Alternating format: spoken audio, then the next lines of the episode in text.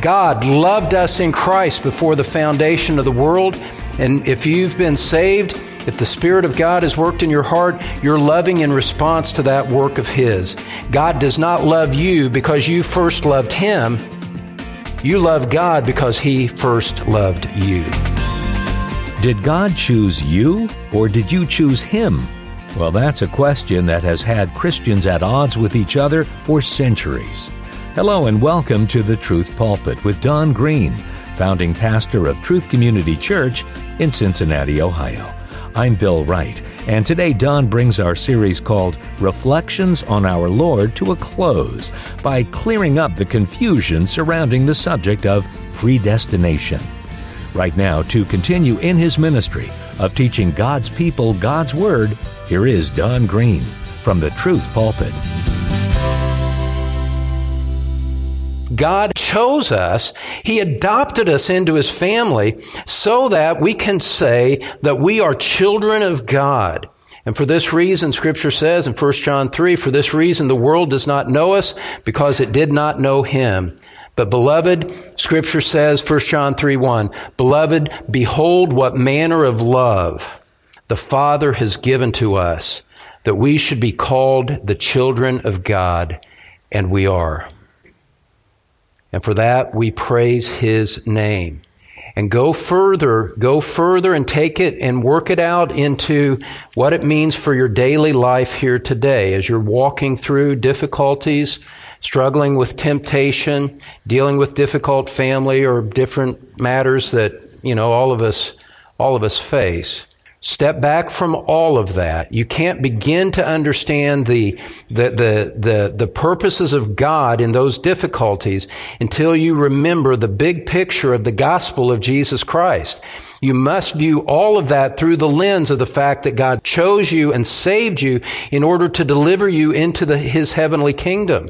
And as a result of that, when you see that overarching eternal perspective, you realize that in the midst of your difficulties, it must be true that God is favorably disposed toward you, even though it seems like your circumstances are set hard against you.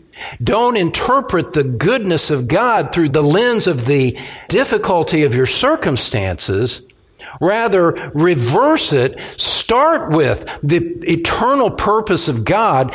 Understand your security and blessing in Christ, my Christian brother, my Christian sister, and view everything through that prism so that you say whatever else is happening in these relational or financial or physical reversals that I'm facing, whatever else I might think about them, it has to be that God is favorably disposed to me in the midst of them because He chose me and adopted me into His family.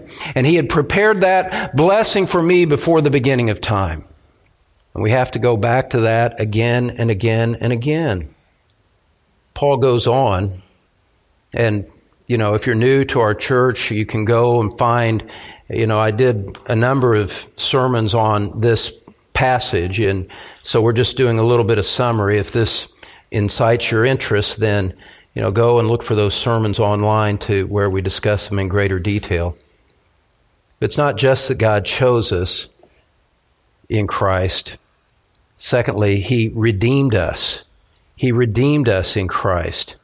Paul opened talking about our God and Father in verse 3.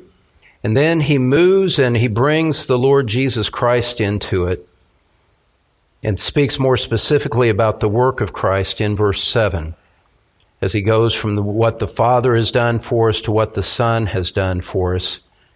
And in verse 7 it says, In him we have redemption through his bload obviously, the shed blood of Christ on the cross. And what was it that the shed blood did for us? It brought about the, our redemption. It brought about the forgiveness of our trespasses according to the riches of His grace, which He lavished on us. At the cross, Jesus Christ paid the price necessary to bring us out of our slavery to sin. And if you would just turn toward the end of your Bible a couple of books to the book of Colossians. The book of Colossians, which was written at about the same time in prison as the book of Ephesians, you get a divine commentary on this of just exactly what it was that Christ did for us when he redeemed us. In verse 13 of Colossians chapter 1, Colossians chapter 1 verse 13, he rescued us from the domain of darkness and transferred us to the kingdom of his beloved Son, in whom we have redemption, the forgiveness of sins. Scripture describes fallen, unsaved men as being in, in, in multiple bondages of slavery.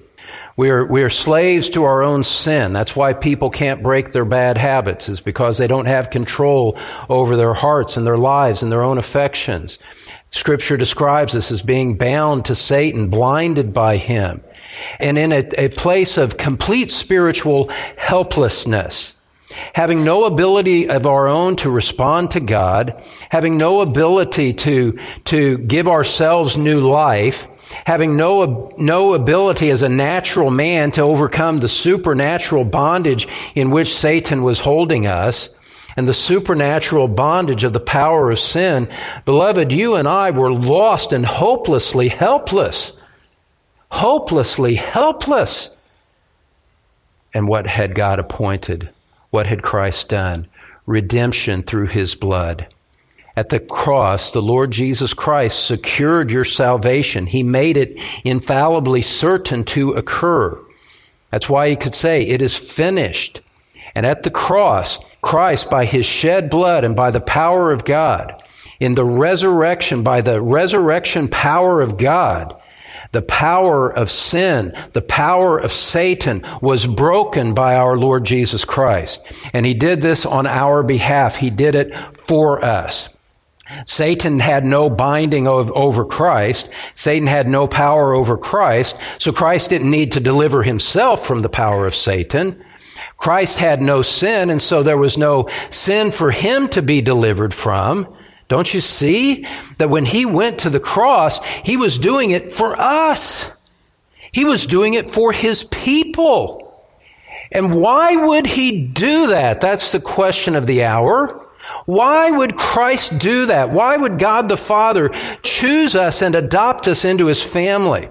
Why would Christ go to the cross after living a righteous life for some 30 years? Why would he do that? For sinners like you and me. Why would he do that? The text tells us. Verse 4 it was in love. Verse 7, it was according to the riches of his grace which he lavished on us. Boundless grace, boundless mercy, gladly showered upon us by the Lord Jesus Christ, and not in a miserly, stingy way. He lavished it upon us. He poured it out in abundant measure, far more than anyone could have asked for. And why did he do that? Beloved, it was not because you deserved it because you did not. He did it because that's what he's like. He is a generous, loving, gracious Savior who gladly brought you into the family of God through his redemptive work on your behalf. He gladly did that. He graciously did that. And when you start to recognize that, you start to do two things. One, you are humbled by the reality that your position in Christ was secured not by your goodness, but by His. You are humbled to realize you did not deserve this. So there are times where you cry out, Lord, why me? And it's not the why me of why am I suffering, which is, you know, common to unredeemed men to say. No, the Christians should be saying, Lord, why me? Why such love and grace on me? Because it wasn't anything in me that could have prompted that. And then you say, oh, and then the sun starts to rise on your understanding. Then it must be because of you. It must be because of your love and grace that you have done this on my behalf. Undeserved love, undeserved grace lavished upon me, an unworthy sinner. And so, when that starts to form in your understanding, you praise God. And you praise Him not primarily or first and foremost for any earthly blessings that He's given to you. You set everything earthly aside and you look up at the majesty of His being and you thank Him for the grace of God in Christ Jesus our Lord. And so we praise Him because He chose us. We praise Him because He adopted us. We praise Him because Christ redeemed us at the price of His own blood, beloved. You know, if we, if we understood something about the physical tortures of the cross, it would change our perspective. But far infinitely more, if we understood something about the, the nature of the redemptive work of Christ and how, how he suffered the wrath of Christ for all of our sins. God chose you by name before the foundation of the world. Christ was suffering for you by name on the cross. He somehow, in the infinite mind of Christ and in the infinite justice of God and the infinite grace of God, Christ was absorbing every individual sin that you had ever committed and suffering the punishment for it. Christ suffered for my covetous thought yesterday around two o'clock, along with the thousands, if not millions, of other sins of which I'm guilty. And he gladly did it as a brother to the redeemed, as the elder brother to the redeemed, he gladly saved us and paid the price for all our sins at Calvary. How can you not love him? You know, how could anyone understand this and not say, you know what, henceforth and forevermore, the only purpose in my life is to live to the glory of this one who loved me and gave his soul up for me like that? How, how could you have any other kind of response? And understand this, beloved. I say this sympathetically, but I say it, I say it clearly and directly. Scripture teaches us that those who have heard clearly the gospel of Jesus Christ and reject him, Scripture says that those who have heard the gospel and deemed the Son of God unfit for their submission and worship, they will face the strictest judgment of them all. It won't be the murderers. It, it won't be those that have committed crimes that are viewed as the most heinous by man. In God's eyes, the most heinous crime that you can commit is to hear about the gospel of Jesus Christ, to hear and see set before your eyes the glory and majesty of His holy name, the majesty of His person, the majesty of His work, and then to reject that and say, I will not have that man reign over me. I will be my own.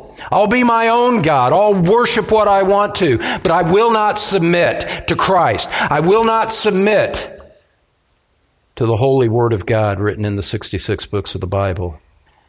Man, if you walk away from that, if you reject that, the lowest, hottest part of hell is reserved for you because that is a direct insult. That is high handed rebellion against the Christ who freely offers this gift of salvation to everyone who will believe.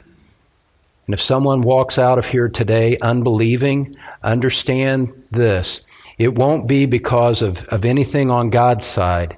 You'll walk out unbelieving. You'll walk out rejecting Christ because of the sin and rebellion in your own heart. And you will face accountability before a holy God for that. And so if I were you, if I were you, I would repent right now. I wouldn't wait to the end of the service. You, would, you should bow your heart now and say, Lord, I see how clearly I've, I've rebelled. I see how clearly my, my life has been against you. Have mercy on me, the sinner. Yes, I've done all of these wicked things in my flesh, but I see now that my greatest sin is vertical. I've ignored you. I've rejected Christ. I've mocked him. I've treated him as unworthy of my time and attention. God will hear a cry for mercy like that, beloved. Jesus said, Come to me, all you who labor and are heavy laden, and I'll give you rest. There is no unwillingness in God for you to be saved. The unwillingness is found in your own wretched heart if you walk out of here and are not a Christian. well, there's one more aspect here, and I'm just going to go through, I'm just going to uh, leave it here. We'll save the rest for another time. God the Father chose us, adopted us. Christ the Son redeemed us with his shed blood.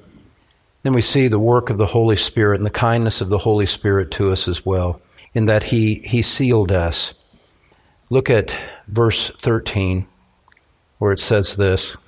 It says, In him, that is, in Christ, you also, after listening to the message of truth, the gospel of your salvation, having also believed, you believed in response to the work of God. You believe, you know, your faith, beloved, I'm going on a little tangent here faith, true faith, true saving faith, is an indication, is the evidence in your heart that you've been chosen by God for salvation.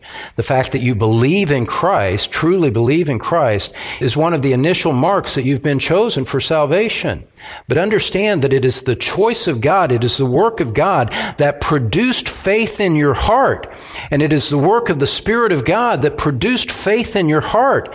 It's not something that you conjured up in your own power in order to believe. And then God said, Oh, I must respond now because he's believed. No, no, you believe because the Spirit of God was graciously working in your heart in order to take out your heart of stone and put in a warm, beating heart of flesh that would respond to the living God and the invitation to Christ.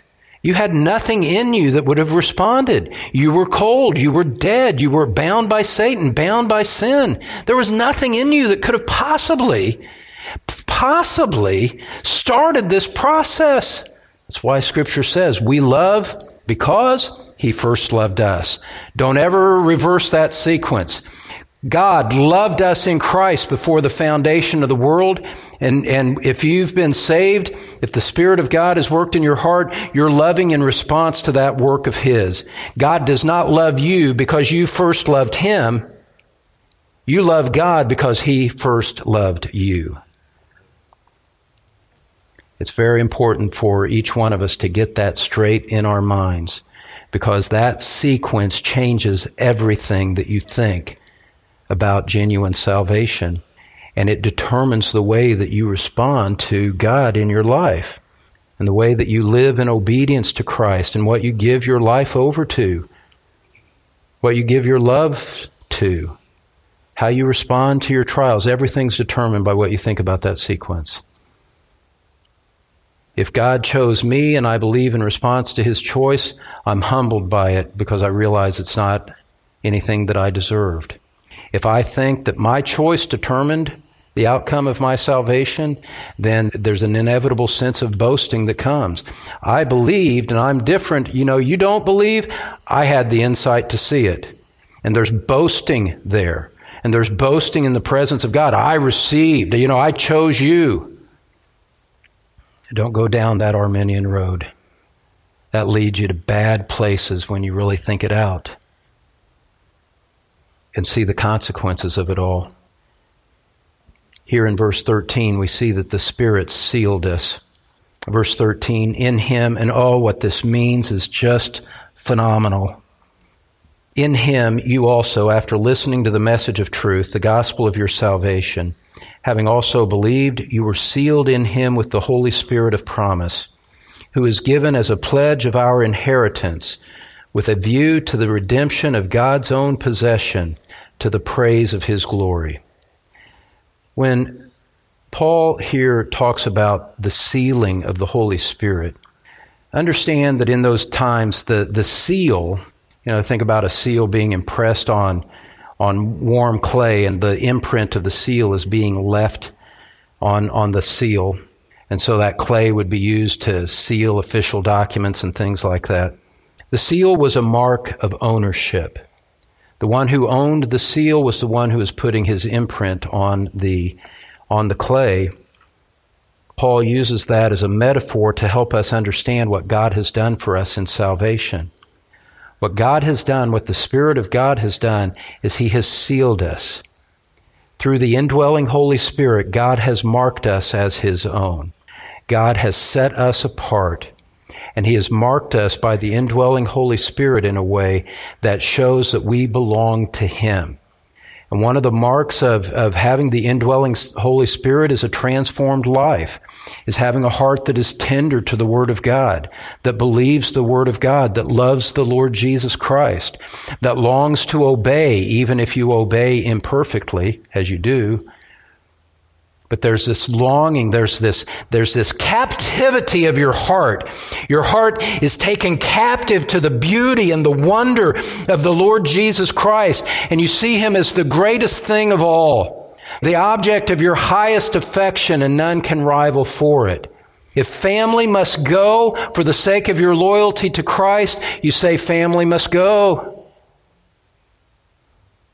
If the world hates me, I understand that the world hated Christ before it hated me.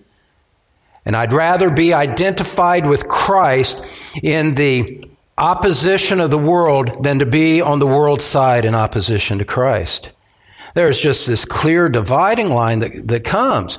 My point is this, is that, that that heart of love and affection for Christ, that longing for obedience is the sure, inevitable mark of a genuinely converted heart and that evidence of the presence of the Holy Spirit shows that God has marked you out as His own. And therefore you belong to Him. And that mark of ownership, that pledge of our inheritance in verse 14, is it's the language of a down payment. What it means is this the fact that you have the indwelling Holy Spirit within you now in the plan and outworking of the way salvation works, it's like a down payment that God has given you. The down payment of the indwelling spirit is the earnest payment, meaning that there's more to come. If you have the Spirit now, it's the sure guarantee, the sure promise of God that there's more to come, that God will keep you through this life. None of those that the Spirit saves could possibly ever be lost. God will keep you through this life. God will bring you safe into heaven.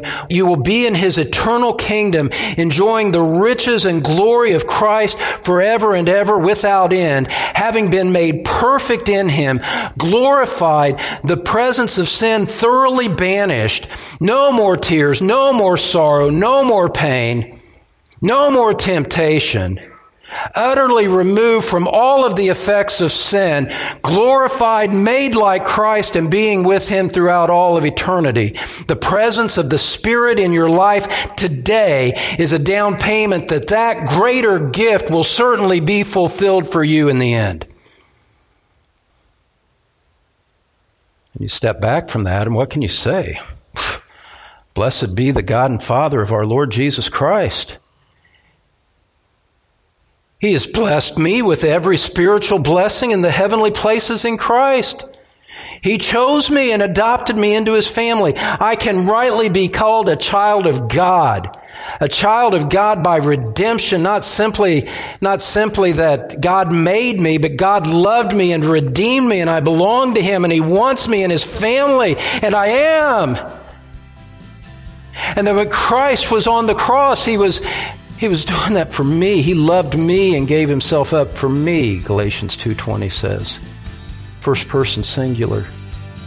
And the Spirit indwells me and is keeping me and is sanctifying me and even though I'm unworthy of it to this day, God has set his love upon me like that so that I am fully assured that he is favorably disposed to me. Indeed, we love Him because He first loved us. You're listening to The Truth Pulpit with Don Green, and today's lesson brings our series called Reflections on Our Lord to a close. And if you'd like to have a copy of this message or the entire series for yourself or a friend or loved one, go to thetruthpulpit.com. When you're there, you'll find all of Don's teachings along with other great free resources. That's all at thetruthpulpit.com.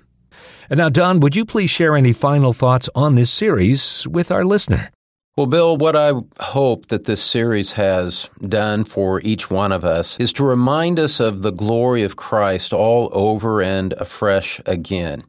It is just so wonderful and so transforming to realize that the eternal Son of God left his throne in heaven in order to come to earth, live a perfect life, and offer that life on a cross for guilty sinners like you and me as a sacrifice in shed blood that satisfied the wrath of God against our sins. What a wonderful Savior. And when you realize that He has done that, you see how great His love is for sinners just like you.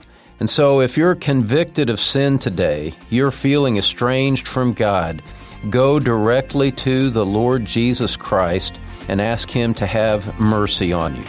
It is why He came. He came to seek and to save the lost. Thanks, Don.